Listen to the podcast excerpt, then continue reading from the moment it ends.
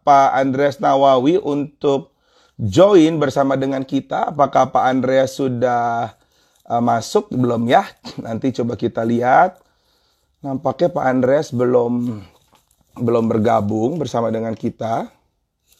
Oke. Oke. Teman-teman semua dalam keadaan sehat ya. Saya berdoa buat teman-teman semua, semoga dalam cinta kasih Tuhan, ya kan, dan semuanya selalu dapat kesehatan dari Tuhan Yang Maha Kuasa. Oke, saya minta tolong. Biasanya ada Diki dan segala macam yang bantu saya. Bu Linda boleh tolong dikontak Pak Andreasnya. Iya, boleh tolong dikontak Pak Andreas Nawawinya dan ditelepon boleh, atau boleh ditelepon. Nah, iya, kita masih menunggu nih Pak Andreas Nawawi untuk bergabung bersama dengan kita. Oke. Hai Jen, halo. Halo Pak Paulus semuanya. Semoga sehat-sehat selalu. Iya. Pak Panji apa kabar? Oh iya, ada yang hari ini ada nonton nih juga general manager dari hotel ya, dari hotel. Dari Puri Maja. Wah, Puri Maja juga Pak Panji. Semoga dalam keadaan yang sehat selalu. Saya masih menunggu Pak Andreas Nawawi untuk join bersama dengan kita. Dan teman-teman, CEO Series semakin hari semakin mengundang narasumber-narasumber yang pastinya menjawab setiap kebutuhan kita semua. Oke. Saya masih menunggu Pak Andreas Nawawi. Bu Linda, apakah Pak Andreas sudah bisa bergabung dengan kita? Bisa ditelepon? Oke. Permata Mutiara Maja. Siap, Pak Panji adalah general manager dari Permata Mutiara Maja. Dan wow, sudah 151 orang yang watching, yang bersama-sama dengan kita untuk ngobrol bersama Bapak Andreas Nawawi. Iya, tapi Pak Andreasnya mungkin masih belum join. Ya, masih kita tunggu. Pastinya kenapa? Karena beliau ini tidak jualan hari ini, karena beliau adalah marketing advisor, tapi beliau akan memberikan tips bagaimana sih menjual, membeli properti, apa saja sih, kalau kita mau beli properti itu harus mempersiapkan apa saja sih. Nah, apakah membeli properti di era sekarang ini masih relevan atau tidak? Nah, itu akan dijawab tuntas malam hari ini bersama Bapak Andreas Nawawi. Iya. Wah, iya, saya juga. Kalau mungkin ada yang tanya sama saya, Pak, gimana di Jogja? Apakah sudah aman? Puji Tuhan, alhamdulillah Yogyakarta sudah aman sekali di sini. Semua pariwisata di Yogyakarta patuh dengan protokol COVID. Dan kita berdoa juga agar dunia pariwisata di Indonesia ini dapat kembali dengan pulih. Oke, belum bisa. Oke, coba saya telepon beliau ya sebentar ya. Saya akan mencoba telepon Pak Andreas untuk sekarang mungkin, sekarang untuk join ke live-nya, karena kita sudah live. Gitu, karena kita sudah live dan kita akan ngobrol-ngobrol panjang, ngobrol-ngobrol seru dengan Bapak Andreas Nawawi. Oke, mohon sabar teman-teman, karena kenapa? Karena pelajaran tidak seperti biasa. Live hari ini saya sudah mempersiapkan buku. Karena banyak sekali pertanyaan-pertanyaan about property. Live hari ini adalah live yang paling saya tunggu-tunggu. Ini Bu Christine masuk tapi ya. Kalau dari Bu Christine masuk tapi dari Pak Andreasnya nggak masuk. Apakah saya akan approve dari Bu Christine? Oke. Ini Pak Andreas, Bu Christine-nya sudah masuk. Apakah kita akan live menggunakan Instagramnya Bu Christine Nawawi? Atau saya harus tunggu Pak Andreasnya untuk join bersama dengan kita? Oh, oke. Berarti kita akan live menggunakan Pak Andreas sudah. Ya, Pak Andreas tunggu. Saya akan invite Bapak. Iya, saya akan invite Bapak. Oke. Saya akan invite Pak Andreas untuk bergabung bersama dengan kita. Wow, ini sebuah kehormatan bagi saya. Karena saya bisa ngobrol-ngobrol. Oke. Saya bisa ngobrol-ngobrol dengan salah satu legenda. Halo Pak Andreas. Apa kabar? Akhirnya sampai. Baik Pak Andreas. Thank you so much Pak Andreas sudah menerima ajakan kita untuk live bersama saya Peter di program Ohana Enterprise Pak Andreas. Rasa terhormat nih, jadi muda rasanya nih. By the way, Pak Andreas, ini Pak Andreas nih satu-satunya generasi senior yang live sama kita, Pak. Kenapa kita minta Bapak? Karena teman-teman saya banyak di dunia properti, Pak Andreas. Khususnya dulu banyak jual-jual properti di Gading Serpong, karena kantor kita di Gading Serpong. Terus saya tanya, saya nih mau bahas soal properti, siapa sih? Dan 80% yang saya tanya, udah deh kalau lu yang mau talkative, masih udah sedikit berumur, saya nggak bilang tua, gitu. Tapi bisa related dengan anak muda, udah deh Andreas Nawawi, dan saya minta tolong Abeng, karena Abeng my best friend. Abeng tolong dong kontak Om Andreas biar bisa live bersama kita nih. Dan ternyata di approve. Thank you so much, Om. Thank you. Udah diundang, seneng. Jadi Om Andreas, Peter punya beberapa pertanyaan nih buat Om Andreas nih mengenai properti terutama. Tapi sebelum masuk ke properti, ya sekarang kita harus akui lah siapa sih di dunia properti yang nggak tahu Pak Andreas Nawawi gitu. Tapi sebelumnya saya mau tanya, kok bisa sih lulusan ITB, teknik, mengambil, terjun ke dalam dunia properti? Mungkin Om Andreas bisa jelasin secara singkat nggak? Kalau istilahnya sih sebenarnya, dijorokin gitu, jadi didorong gitu. Tadinya saya sama sekali tidak pernah membayangkan ada di properti. Bisnis saya atau kerjaan saya pertama kali itu jualan panci. Nah, waktu jualan panci, saya pakai jaringan ibu-ibu rumah tangga untuk jualan panci. Nah, pada waktu itu, suaranya kedengeran nggak ya? Kecil, kedengeran, ya? Om. Jelas banget, Om. Jelas banget. Nah, pada waktu itu,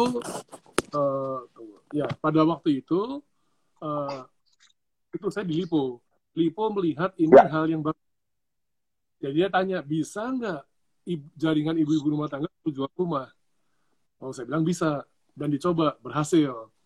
Itu satu bulan bisa jual 1.154 rumah. Gitu. Itu tahun 92. Gegerlah dunia di Indonesia. Akhirnya, dunia persilatan properti geger tuh ya, Om ya? Interview banyak orang. Bisa dalam waktu satu bulan jual 1.124. Waktu itu topnya yang ada di Indonesia itu satu bulan hanya 75 unit. Tapi saya bisa jual 1.124. Jadi mereka geger. Geger, nah mulai dari hari itu, cara ini banyak dipakai di mana gitu. Top salesnya waktu itu sebulan 72, dan Om Andreas dengan agent-agent pancinya itu bisa jual 1.100 lebih. Itu sih, itu melampaui target luar biasa ya, Om ya. Nah itu sedikit lah kayak kisah dari Om Andreas gitu ya. Berarti memilih dunia properti itu kenapa, Om? Karena dicemplungin ya, dan karena melihat kesempatan ya, Om ya? Ya, dulu karir saya tuh jualan panci. Saya nggak pernah berpikir bisa masuk ke properti. Nah waktu itu sebelum properti saya ditawari di bank. Saya ambil di bank. Nah banknya punya bisnis properti, dipindahin ke properti. Saya bilang oke. Dan akhirnya bisa juga gitu. Oke, Om Andreas. Ini sebenarnya yang membuat bisnis itu bisa berjalan. Konsep jaringan lah, networking. Jadi untuk pertama kali menggunakan konsep networking di Indonesia waktu itu. Nah, Om Andreas, tadi kan Om Andreas sudah memulai itu dari tahun berapa, Om? 91. Yang dari yang 91. Nah, ini kan para pendengar kita nih kebanyakan millennials, Om. Orang yang baru menikah 3-4 tahun atau akan menikah. Ini base klien kita nih, Om. Nah, kalau untuk zaman sekarang, Om, masih pentingkah networking itu? Sedangkan sekarang semua pekerjaan sudah digiring ke arah digital. Kalau menurut pandangan Pak Andreas Nawawi, apakah networking itu masih menjadi sesuatu hal yang penting, Om, untuk hari ini?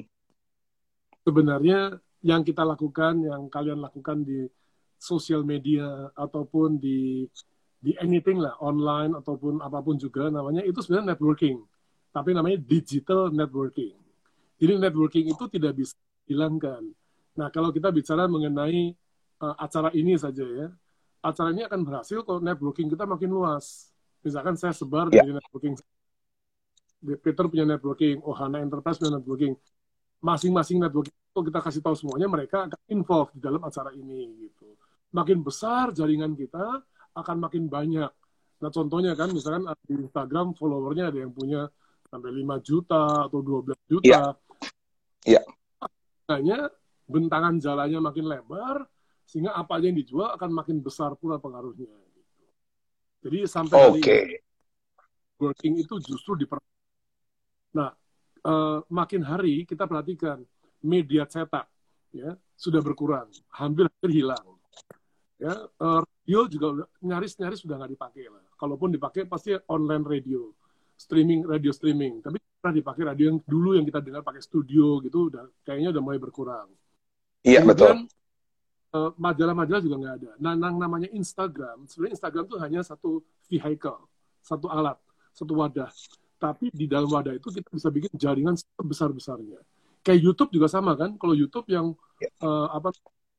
followernya atau yang subscribernya makin banyak, wah orang berani pasang iklan di acara kita gitu. Iya, betul. Nah, cuman dulu kita mengawali itu dari benar-benar bukan online, karena dulu kan tidak ada digital marketing. Yang ada itu ya harus ketemu satu-satu, membangun satu-satu. Nah, itulah yang kita lakukan. Tapi hari ini dengan adanya begitu banyak fasilitas dan kemudahan-kemudahan, akhirnya ini bisa lebih mudah. Dan kadang-kadang ada orang-orang tertentu yang saya perhatikan, dia nggak sengaja aja tiba-tiba terkenal, langsung viral, dan tiba-tiba networknya langsung berkembang luas, dari bukan penyanyi, suaranya juga nggak bagus, nggak pernah main film, tapi followernya bisa 5 juta. Gitu. Nah, akhirnya orang-orang yang sepertinya ketiban untung, ketiban rezeki, ngapain aja jadi duit gitu. Nah, itulah kekuatan. Nah, Om. Tadi kan Peter Om kan bilang di tahun 91 Om memulai dengan networking, ya udah mouth to mouth dengan cara ibu-ibu rumah tangga. Tapi kan sekarang Om udah nggak muda nih Om ya ibaratnya, tapi Om tetap menggunakan social media sebagai area networking. Bisa dibilang gini nggak sih Om, Om Andreas tuh orang yang, maaf ya Om ya, nggak pernah puas dengan, bukan nggak pernah puas ya, benar gini, gue harus expand terus nih kapasitas gue, karena saya lihat di Instagramnya si Om kan juga main sepeda, posting, kayak anak-anak muda gitu. Om itu melihat sebagai, ya udah gue harus ikutin zaman, atau memang it's the part of expand capacity-nya Om? Nah ini kalau Instagram sebenarnya saya juga punya satu bukan mimpi, tapi satu keinginan gitu. Saya tuh dari dulu punya prinsip, saya ingin menularkan hidup saya gitu. Jadi saya tuh kalau masuk di Instagram pasti ada sesuatu message, pesan yang saya ingin tularkan sama orang-orang yang ada di sekitar saya. Jadi kalau Peter ikut meeting dengan saya, tim network saya selalu membagikan satu pesan paling 20-30 menit tiap kali ketemu tuh, satu message yang Om sudah kemas, kadang-kadang dengan film, kadang-kadang dengan banyak ilustrasi-ilustrasi, tujuannya supaya orang itu mengerti apa sih value kehidupan yang penting supaya mereka sukses gitu. Nah, kebiasaan itu terbawa di dalam hidup saya sehari-hari. Jadi ketika saya naik sepeda, ketika saya ketemu dengan keluarga, saya ingin membagikan nilai-nilai apa yang saya anggap baik dalam hidup saya untuk bisa mereka tularkan dan mereka bisa lakukan dan mereka bisa dapatkan sesuatu. Saya cuma percaya sekali. YOLO, you only live once. That is very right. You only live once. Tapi sekalipun sekali, kita perlu memberi dampak yang baik. Nah, itu konsep hidup saya. Wow. Selama saya hidup, saya nggak mungkin jadi presiden. Yeah. Jadi menteri juga enggak. Anggota DPR juga enggak. Mungkin bupati yang enggak. Nah, tapi bukan saya tidak bisa membangun Indonesia. Melalui apa yang saya kerjakan, saya bisa ikut bangun Indonesia walaupun skalanya kecil banget. Tapi I don't care. Saya punya tanggung jawab, saya punya kerinduan, saya punya mimpi untuk membangun Indonesia, itu bisa melalui hal ini. Wow, keren banget Om.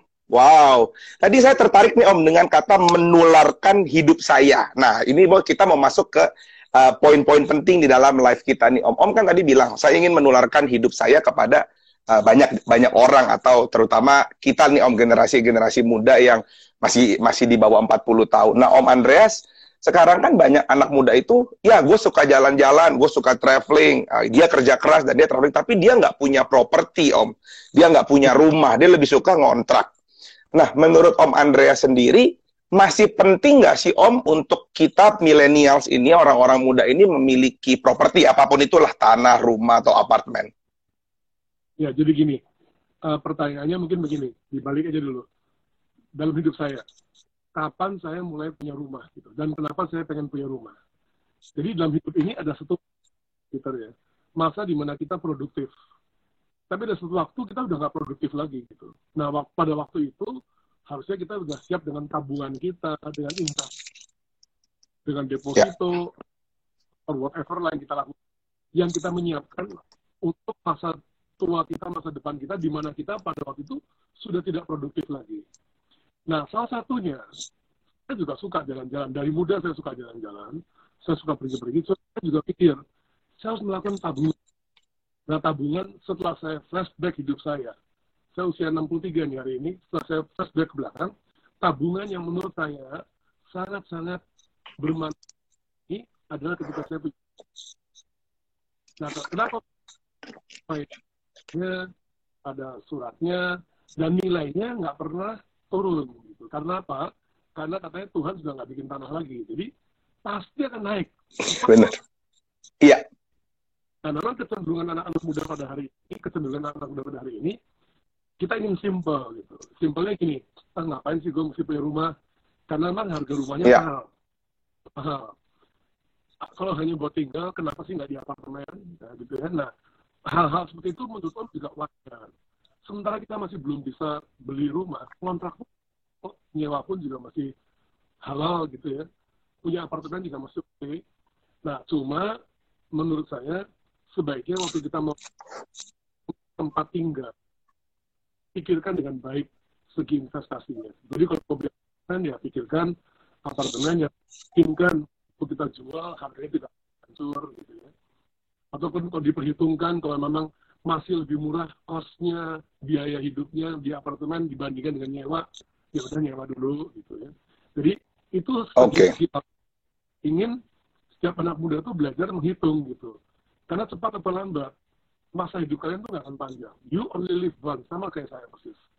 Kita misalkan hari ini usia berapa? Saya pernah tanya sama anak saya, saya 30 Om, 30, 10 tahun lagi kamu berapa? 40, 10 tahun, 20 tahun lagi 50. Jadi kalau Jakarta bilang begini, umur 30 sampai 40 itu developing time. Kita harus kerja untuk memulai, untuk mengembangkan apa yang kita mulai. 20 sampai 30 itu mencari sesuatu yang bisa kita kerjakan. Cari bisnis apa. Belum 30, kamu developing something that you already start at your school. Umur 20 kamu udah mulai bisnis satu, 30 kamu kembangin. 40 sampai 50 itu enlarging, benar-benar kamu udah maksimalkan sekuat-kuatnya.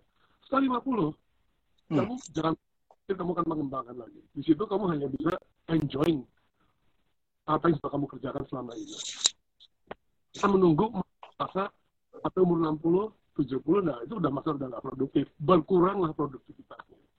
Nah, jadi berkurang produktifnya. Harus berpikir seperti itu. Jadi umur 20, cuma 30 tahun udah habis rasanya. 30 atau 50 kan? 50 tuh udah sudah enjoying, udah bukan lagi enlarging or developing. Bukan lagi kerja keras atau ini ya lagi, Om ya? Saya pun, tadinya saya pikir, secara manusia kita nggak bisa di-stop perjuangan kita untuk cari uang, untuk bekerja. Saya juga sama. Tapi begitu umur 50, secara natural, kita punya tubuh nih, tiba-tiba kepengennya ya lebih relax, lebih pengen enjoying with family, pengen jalan-jalan sama istri gitu, lebih itu yang terjadi. Yang saya inginkan tuh anak-anak muda jangan sekarang jalan-jalan terus, nanti udah tua nggak bisa kemana-mana. Apa-apa. Tabung yang baik, kalaupun mau beli investasi, investasikan yang benar. Nah setelah itu di usia 40-50 mulailah start to enjoy your life, enjoying time. Kamu mau naik kapal sampai masa tua, ketika kamu nggak produktif, kamu mesti punya sesuatu untuk hidup di masa depan kamu. Oh, itu keren. Bener Om, karena kebanyakan hari ini anak-anak muda ini digiring untuk itu tuh. Makanya mendingan kalau kita mau enjoy ya udahlah nanti umur 50 lu bisa enjoy, lu bisa jalan-jalan sama istri dan anak-anak juga udah gede-gede ya Om ya.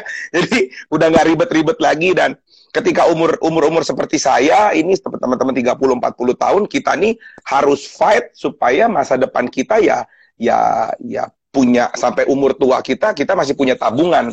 Tapi Om ada omongan ini. Bener nggak sih Om, investasi properti adalah investasi yang paling aman Om, bisa dibilang gitu. Om kan orang properti nih. Nah ini kan anak-anaknya hari ini nonton lah, kita yang masih muda. Kalau teman-teman muda ini ngomong, ada yang ngomong bahwa investasi properti itu adalah investasi yang paling aman. Bener nggak sih Om Andreas? Jadi kalau saya lihat, saya perhatikan ya, rumah yang saya pernah beli 30 tahun yang lalu, itu kalau dihitung walaupun mau ada inflasi lah, mau ada krisis lah, mau ada apa saja, harga tetap naik terus. Nilainya tetap naik. Jadi tidak pernah turun. Beda dengan mobil. Begitu kita keluar dari showroom aja, parkir di supermarket, harganya udah turun mungkin 10-20%. Mobil apa saja. Jadi kalau kita pikir mobil itu penting, yes penting. Tapi dalam usia muda dan uang kita masih bisa dipakai untuk diinvestasikan yang benar, kalau saya tidak akan investasi di mobil. Saya akan investasi di rumah. Lebih baik saya fight habis-habisan rumah, dan mobil ya udah asal jalan gitu ya. Asal jalan, asal punya, tapi nggak usah mewah-mewah, supaya investasi di rumah itu tidak akan turun. Tapi kalau di mobil, begitu keluar dari showroom, parkir di Indomaret, udah turun harganya 10% sampai 20%. Baru keluar dari, apalagi dipakai setahun, 2 tahun, kita kaget aja tiba-tiba harga turun sekali. Berapapun, malah lucunya gini, makin mahal mobilnya, turunnya makin banyak. Betul. Nah, Om, tadi kan Om juga udah bilang nih bahwa ya investasi properti itu penting. Karena kan ada yang bilang sekarang, wah gue investasi jam tangan, nanti jam tangannya bisa lebih mahal. Tapi kan itu sesuatu yang belum pasti. Kalau properti kan sesuatu yang pasti, Om. Ada yang bilang, oh, sekarang beli jam tangan A atau beli mobil A, nanti kan harganya akan naik. Ya, belum tentu. Tapi kalau properti itu, balik lagi yang tadi kata Om Andreas, Tuhan nggak nyiptain tanah lagi, tanahnya ya segini aja ibaratnya gitu ya, Om, ya. Nah, Om, kita mau tanya nih, Om, apa aja sih, Om, yang harus kita kalau anak muda ini ketahui sebelum kita menentukan untuk membeli properti A atau properti B atau developer A atau developer B? Ada saran nggak dari Om Andreas? Jadi, ada 2 hal yang saya mau cerita. Jadi yang pertama, kan kebanyakan orang kalau bilang properti itu lokasi. Ya. Sebenarnya ada benernya, ada salahnya. Benernya apa? Lokasi betul menentukan, tapi tidak segalanya. Nah, kenapa kita timbul lokasi? Kali itu dulu ada namanya Mike Murdoch, yang punya McDonald itu siapa? Yang punya McDonald, McD. Ada yang di Indonesia apa yang di luar negeri, Om? Di dunia. Bukan produk. Di dunia, ya. Itulah, gitu ya. Nah, dia itu cerita mengenai lokasi. Akibatnya semua orang percaya dengan 3 lokasi itu. Tapi sebenarnya tidak seperti itu. Karena ketika dalam keadaan seperti ini, hari ini ya, properti di lokasi yang bagus, ya, dan belum tentu sukses. Apartemen atau mall, rumah belum tuh harga jadi mahal. Sebenarnya yang pertama kali kita menentukan kalau kita mau beli properti adalah kita harus lihat mengenai momentumnya, trennya. Jadi kalau kita harus tahu, misalkan dulu berapa tahun yang lalu, tahun 2010, 2009, 2008, 2013, 2014, trennya itu ada di barat. Momentumnya itu di barat, di daerah Serpong. Sampai pada waktu itu, Serpong itu disebut sebagai the fastest growing city in the world. Itu ditulis oleh majalah Times tahun 2012. Hebat dong? The fastest growing city in the world. Tapi hari ini, apakah Serpong masih berkembang terus? Sudah enggak. Pelan-pelan udah mulai bergeser. Gesernya kemana? Itu momentum. Kita harus ikut, kita tahu trennya kemana. Karena kita masih muda, jarak jauh nggak ada masalah. Kalau memang mau invest, cari sesuatu yang baik. Supaya waktu kita beli, bisa membantu untuk investasi kita di masa depan.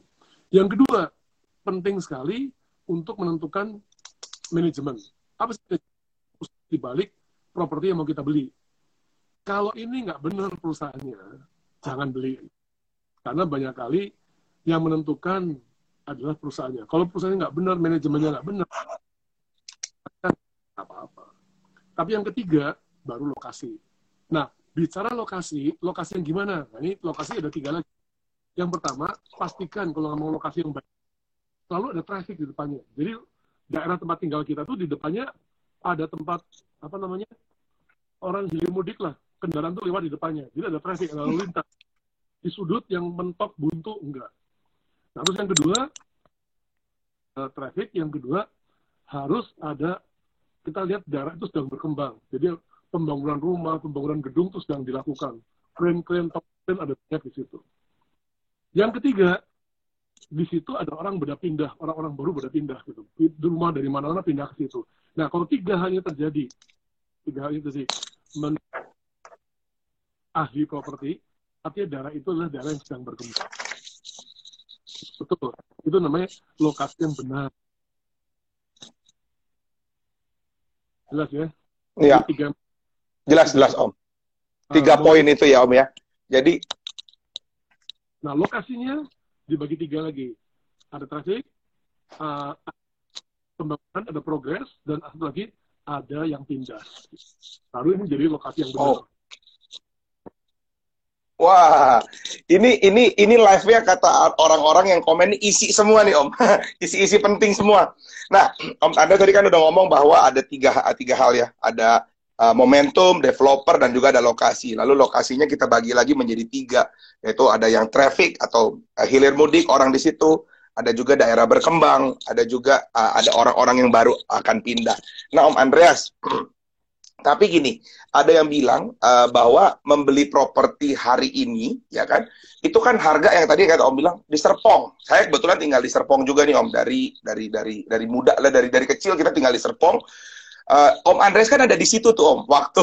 Waktu Serpong tiba-tiba booming dari 2008 terus muka Om Andreas sudah di mana-mana lah. Saya kuliah di UMN, terus kerja di Gading Serpong, tinggal di Gading Serpong. Muka Om Andreas sudah di mana-mana. Apa sih, Om, terobosan yang dulu? Gini, ini paling gokil nih terobosan yang gue lakuin sampai Serpong salah satu menjadi daerah yang tadi Om bilang the fastest growing in the world gitu, Om. Apa sih terobosan gila apa yang Andreas Nawawi lakukan bersama tim saat itu? Nah, ini kembali lagi ke momentum namanya, momentum. Jadi kalau saya ditanya apakah saya memajukan Serpong, bukan. Saya tidak memajukan Serpong, cuma saya itu bisa membaca momentumnya. Saya nggak bisa, karena setelah dikerjakan Serpong, karena ada 5 developer besar di situ, yang top-top semuanya. Yang mau nggak mau kita harus akui kalau nggak ada mereka, Serpong mati lah, nggak ada apa-apanya. Kan ada Summarecon, ada Parakon, ada BSD, ada Alam Suka, yang giant semua. Itu maju. Pembaca nih, oh kalau para raksasa itu kumpul, dia pun dan itu pasti akan berkembang. Dan memang pada jalan tol baru dibuka kan jor 1, jor 2 ya. Tol yang di selatan ya jor 2 itu baru dibuka, jadi mau nggak mau jalan itu pasti berkembang. Nah tinggal kita nih membaca momentum itu hajar udah sepenuh kuat dengan full power hajar. Nah waktu di Serpong itu keberhasilan pertama yang terjadi karena saya membaca itu tahun 2009 ada krisis mereka itu ya, yang ada Lehman Brothers, subprime mortgage, krisis yang subprime dari perusahaan-perusahaan financial company di Amerika. Dampaknya pelan-pelan kena ke Indonesia. Dan Indonesia itu ada di BI juga LTV, loan to value, peraturan baru di mana kredit dicari rumah jadi. Di tahun itu tiba-tiba rumah stuck. Nah, untuk rumah stuck, padahal daerah itu masih bisa berkembang, tapi rumah stuck. Nah, waktu itu saya lahir dan ide bikin rumah kecil. Itu waktu saya bikin rumah kecil, tiba-tiba satu hari, ini ya, pada satu hari aku dapat 1.400. One day. 1.400 hari itu? 400, satu hari. Wow. Nah, orang tanya. Itu sudah ada dulunya, tinggal komod aja. Tapi kenapa? Momentumnya pas. Gitu. Momentumnya tepat. Iya, momentum. Jadi kalau kita momentumnya terlambat, ya apa saja pasti gagal. Saya pelajari gitu, seperti kenapa tiba-tiba Gojek bisa melejit ya, hebat, berhasil, sukses, karena momentum selalu. Ketika dibutuhkan, dia hadir. Ya, Tokopedia, semua ketika dibutuhkan, dia hadir. Ketika momentumnya tepat. Ya. Tapi ketika sudah nggak ada momentum nih, udah nggak ada anginnya, kalau main layangan tidak ada anginnya lagi. Iya. Iya. Nah, makanya sebagai seorang pengusaha, saya tuh baik bicara para entrepreneur muda. Saya selalu bilang, sebagai seorang entrepreneur, seorang businessman, kita lihat mata kita buka jauh. Apa yang harus kita lakukan? Apa? Tren apa yang terjadi? Momentum apa yang akan sedang lakukan? Pasti berhasil. Karena Andreas buka, momentumnya pas. Gitu. Karena ada momentum itu ya Om ya? Momentumnya pas ya Om ya? Main layangan, anginnya bagus, ya pasti naik. Kalau anginnya balik, mau digimana pun ya nggak akan bisa. Iya, iya, betul, betul, betul. Om Andreas, saya tertarik juga nih Om. Om kan tadi bicara soal, saya banyak bicara sama wirausaha muda. Setahu saya dari dulu ya Om ya, di ruko Om ada community namanya Nurhasanah ya Om ya? Betul, betul. Betul. Nah, kan Om ngumpulin anak-anak muda, saudara kan? Om bukan generasi muda lagi sebenarnya. Apa sih harapan Om sama kita nih generasi-generasi muda dalam bidang entrepreneur Om? Ini sekali lagi nih, saya nggak mungkin jadi presiden Indonesia. Saya nggak mungkin jadi menteri, jadi anggota DPR, jadi camat, jadi lurah, nggak mungkin. Tapi bukan berarti saya nggak bisa bangun bangsa ini. Saya nggak bisa ikut membangun Indonesia.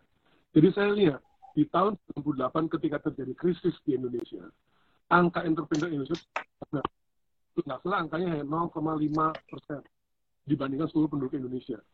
Beda dengan Singapura yang 7,2, dengan Taiwan 4%, dan Amerika. Sehingga pada waktu kena krisis, mereka bertahan. Nah, jadi kekuatan pada waktu para entrepreneur itu banyak. Orang-orang yang membuat bisnis itu banyak. Sehingga lapangan pekerjaan pun akan tersedia banyak.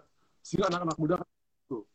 Nah, pada waktu itu, saya melihat-lihat data itu, kemudian di tahun 2000-an, saya kaget sekali. Kagetnya apa? Di tahun 2028, Peter. Ini tinggal 8 tahun lagi, Peter. Ya. Ini puncak demografi.